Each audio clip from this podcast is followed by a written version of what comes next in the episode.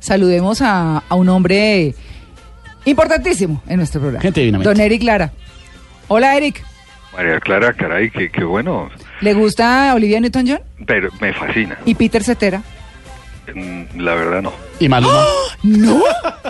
No, pues, Maluma, no, pero ¿qué tal Maluma? Maluma menos. No, no, sí. No, menos. Pero Bueno. fue muy bien, qué bien. Está, está representando de, de una, de cierta manera al país, está bien.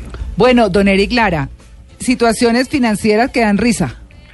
Bueno, no, fíjate, no tanto las situaciones financieras que, eh, llevémoslo por este lado, es, A ver. claro, hay situaciones financieras que dan risa cuando uno contrasta uy, embarradas de ese tipo, pero más vale es, es cuál es el estado en que estamos cuando tomamos decisiones financieras, sobre todo aquellas que son importantes. Eh, estudios demuestran, y, y tenemos en los últimos años muchos estudios, demuestran que el estado de ánimo, sobre todo el, el estado de buen humor, nos puede generar mejores decisiones financieras. Uno de los más recientes eh, lo publicó la Universidad de, de Santa Clara, en California, donde hacen experimentos con, con grupos de personas, primero eh, que tomen una decisión financiera, eh, la piensen, luego a un grupo le dan, a- eh, lo ponen a ver eh, un, eh, un, eh, eh, programa de humor. Sí. Uno de ellos con Robin Williams, por ejemplo. Entonces se divierten, en fin. Y después toman de- decisiones respecto al tema financiero. Otros no. Y a otro tercero los ponen a ver algo de terror, de susto. Ujú. Pues sorprendentemente los que ven algo que les hace reír, les hace sentir alegres, tomen una, toman una mejor decisión. Mm. Indudablemente que a nivel empresarial también. Eh, publicaciones tan, tan eh, prestigiosas como el Harvard Business Review muestran cómo eh, el liderazgo con humor tiene muchos mejores efectos que, la, que el tener jefes o presidentes de compañía que son malhumorados, que son exigentes, que son de ceño fruncido. Eh, la más reciente, por ejemplo, es Leading with Humor, del Harvard Business Review del 2014, se lo recomiendo.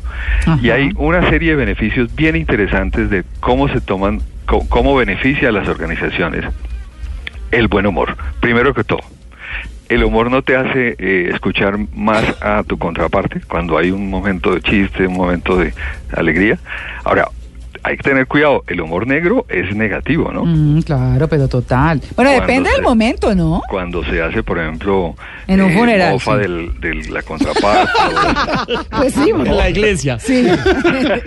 Ah, Bueno, se- segundo tema, el humor eh, aumenta la retención de memoria a largo plazo. O sea, tú recuerdas momentos eh, humor- eh, humorísticos, Humorísticos. o, o de, de chiste agradables, lo recuerdas mucho más eh, para tomar decisiones. In- in- mira, el tema de la persuasión, muy interesante. Eh, yo tuve oportunidad de trabajar con grupos de vendedores, por ejemplo. Los vendedores son personas supremamente alegres, mantienen un- una chispa interesantísima. Eso hace que mejoren las relaciones y la persuasión, que es algo que el vendedor necesita.